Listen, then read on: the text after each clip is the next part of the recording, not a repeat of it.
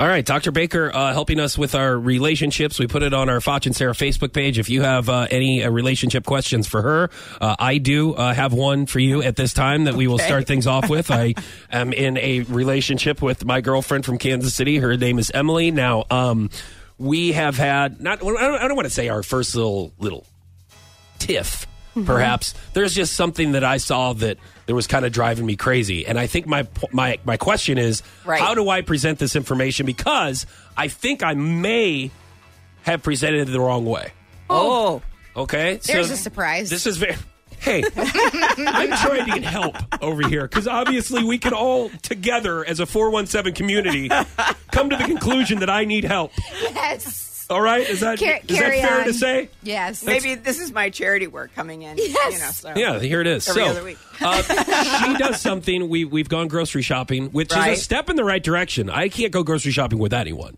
Family Right. member, friends, anyone. I, I have got, I've got a, a way to go in and out of the grocery store, and it was actually um, a wonderful experience. Wow. we had a great we we did it until we got to the conveyor belt, Mm-hmm. and she we had like a bottle of wine, and she laid the bottle of wine down on the conveyor belt instead of standing it up on the conveyor belt. So it's rolling around whenever they move the conveyor belt, whenever you're checking out at the grocery line. And I'm like, why?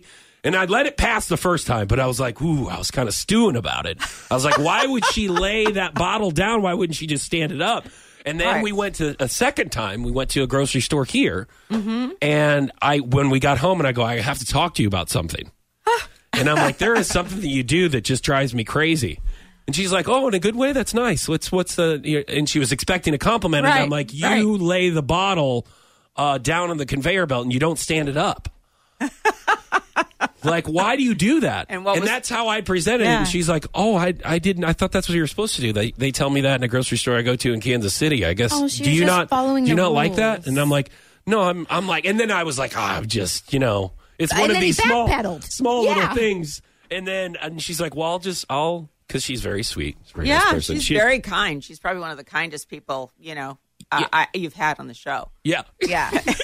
Yeah, at least at least to you. Oh, really? It, uh, you mean Sarah's not that way? Is that what you're You trying to mean say? I'm not kind? no. so, uh, uh, the five minutes go by, Yeah. and she goes, uh, "Is there anything else that like that you that I do that drives you nuts?" And then I felt really bad. So, this is, I would guess, a bad way at presenting something that is Possibly. not really serious to the relationship. Yeah, it's just right. one of those little quirks people have, or they th- little things that drive each other nuts. That just sometimes people won't say it out loud. How do you say it out loud?